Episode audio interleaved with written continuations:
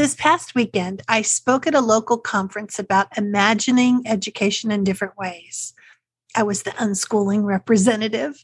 So most people there weren't really unschoolers or even that interested in unschooling.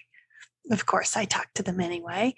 And one of the most common responses from those who had heard of unschooling, they felt like they wanted to do partial unschooling and partial traditional homeschooling. Maybe you can relate.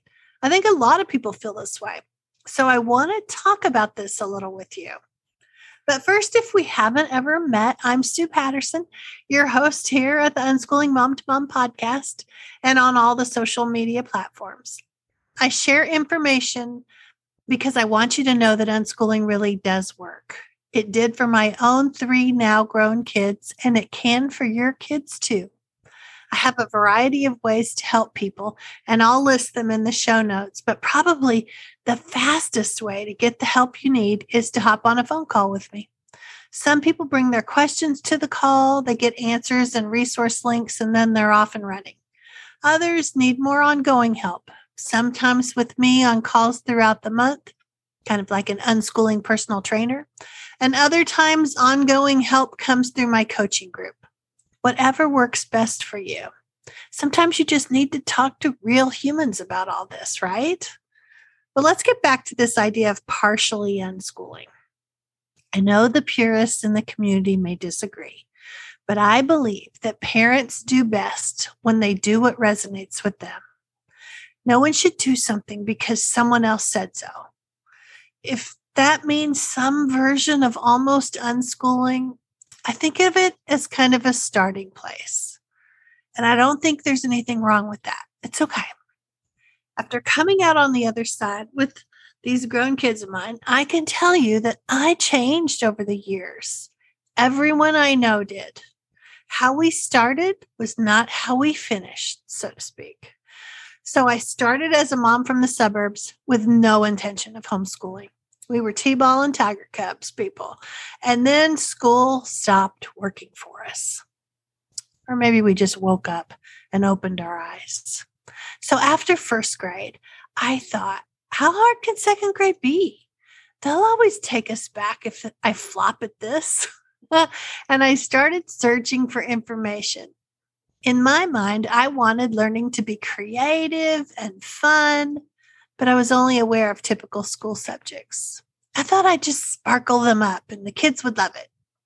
It was the 90s, and we didn't have nearly the number of opportunities you have for finding good, solid unschooling information.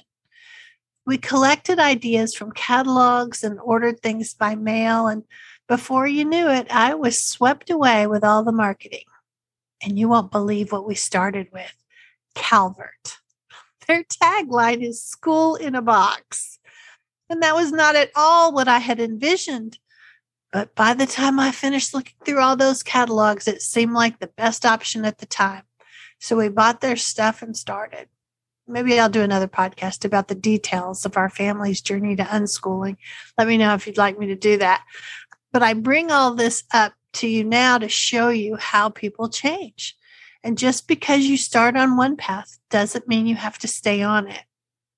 We started to let our Calvert curriculum fall by the wayside. Real life was filled with so many fun opportunities. We just kept choosing to do them instead of completing the curriculum. The curriculum felt like we were reading about life, while real life was ringing the doorbell, inviting us out to play all the time. It helped to know other unschoolers and be able to pick their brains. The unschooling concept made sense. I knew I was in new territory, at least as far as I was concerned, new to me. No one I knew homeschooled, let alone did this wacky unschooling thing. So I started reading and talking to people about how their kids learned and how they approached it. And as I was doing that, I was noticing my kids. When I didn't push the curriculum, we had less power struggles. I kept thinking, if they need this, we'll pick it up later down the road. And it was really clear that my kids had all different strengths and interests. One might have an interest in something typically taught in seventh grade, even though he was in third. It made no sense to make him wait for it. I actually went to a website and printed out every grade level's expectations subject wise. And that's how I saw that their strengths and weaknesses were all over the place when it came to grade levels. And it helped me let that arbitrary scope and sequence fall by the wayside. And over time, I stopped looking at it altogether. It's okay to be an eclectic homeschooler, a little unschooling, a little traditional schooling, but continue to unpack your ideas about all of it. When you hear yourself coming from a place of fear, listen to it and see if it's really rational. Does it matter that your eight year old doesn't know his times tables? Not really.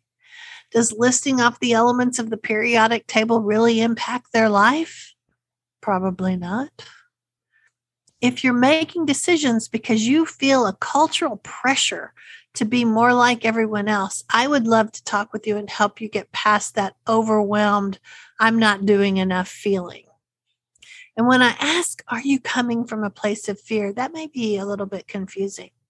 What it looks like or how it shows up in your life is you're feeling like you're not doing enough. You're looking for affirmation from other people. You're feeling stuck and overwhelmed. You're feeling like you'll be in trouble or your kids will be if you do this all wrong. All these feelings can pop up. And I think it's because we're really conditioned to conform, to please everyone else, even if that means sacrificing what we think would be best for us or our kids. Our fear prevents us from even looking at this more deeply to see what parts could work for us. If the approach you're using isn't working that well, let's look at more of the unschooling principles and see if you can incorporate some of them into you and your kids' lives. That's why I know that you don't have to fully embrace unschooling to implement some of it.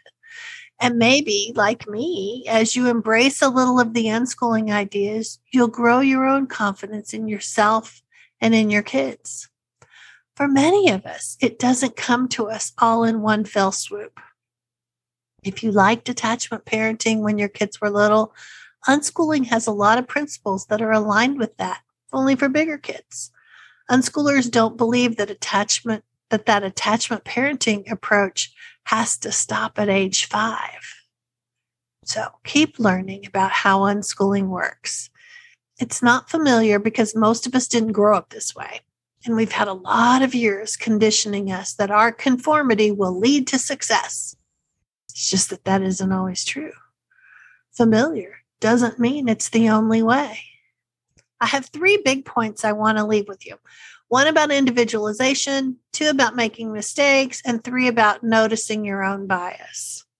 So, first, you're creating a truly individualized adventure for your family. That's not lip service to the word individualized, because truly individualizing is doing what works for that individual without concern about what everyone else is doing. On one hand, we love the term on the practical side, it scares us to death, right? But one of the best ways to deal with this is to stay flexible and curious. Could some part of what you're thinking be off a little? Could you look a little more at why or why not when it comes to the decisions being made? Your family doesn't have to look anything like mine or your sisters or your neighbor down the street. The personalities that are in your home are not in theirs. Your own priorities may not be the same either. We had so many years of being told there was one right answer, one right path to parenting and educating correctly. But there are many right paths. Many of us have stories in our heads about what a good mom or dad is supposed to be doing. And we may need to unpack that a little more too. Have you noticed that when times get hard, you sometimes revert back to the familiar, even those things you did not want to repeat when you became a parent? But we get tired or frustrated, and suddenly we hear our own mom's words shooting out of our mouths. This can change, though. You can learn more and create new habits. It will take a little action on your part, though. You can't just passively ride the conveyor belt year after year. Second, it's okay to learn through trial and error. Don't be afraid of making mistakes. There's no teacher wandering around ready to scream at you, You're doing it all wrong. You're experimenting, making choices that make sense for you and your kids.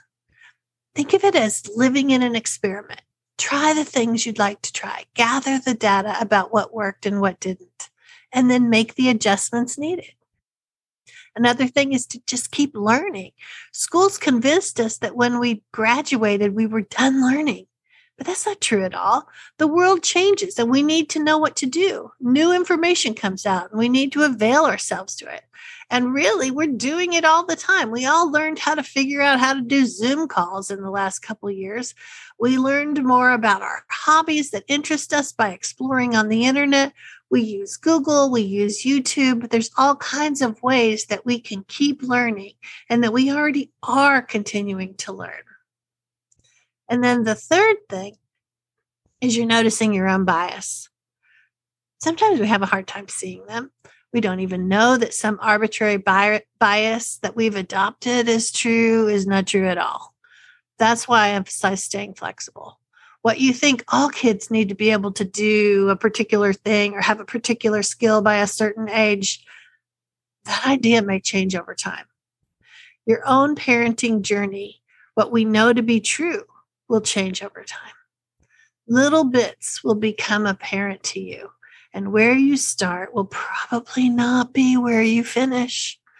For those of us who've been parenting a little while, how many times do we say, when I have kids, they'll never do this or that, only to have them do exactly that or worse? Our ideas change when we're in the thick of it, and we can't always even know what the future holds.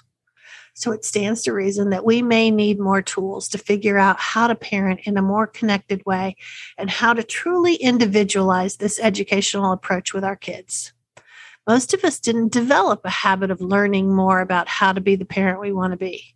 We may duplicate what we saw growing up, our parenting and our schooling, making little changes here and there. And these ideas can be incorporated into your lives, even if you do a little math curriculum or you're signing them up for co op classes. It doesn't have to be all or nothing. It's about staying open to the idea that maybe you don't know all that you'll need yet. So, staying flexible is key.